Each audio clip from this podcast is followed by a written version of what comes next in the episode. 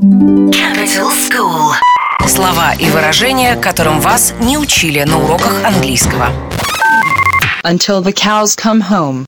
Until the cows come home. Объясняет коммерческий директор рекрутинговой компании Люк Джонс, Лондон, Великобритания.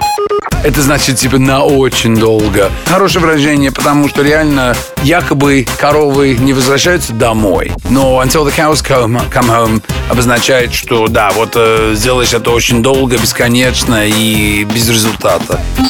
Until the cows come home. Until the cows come home. Capital School.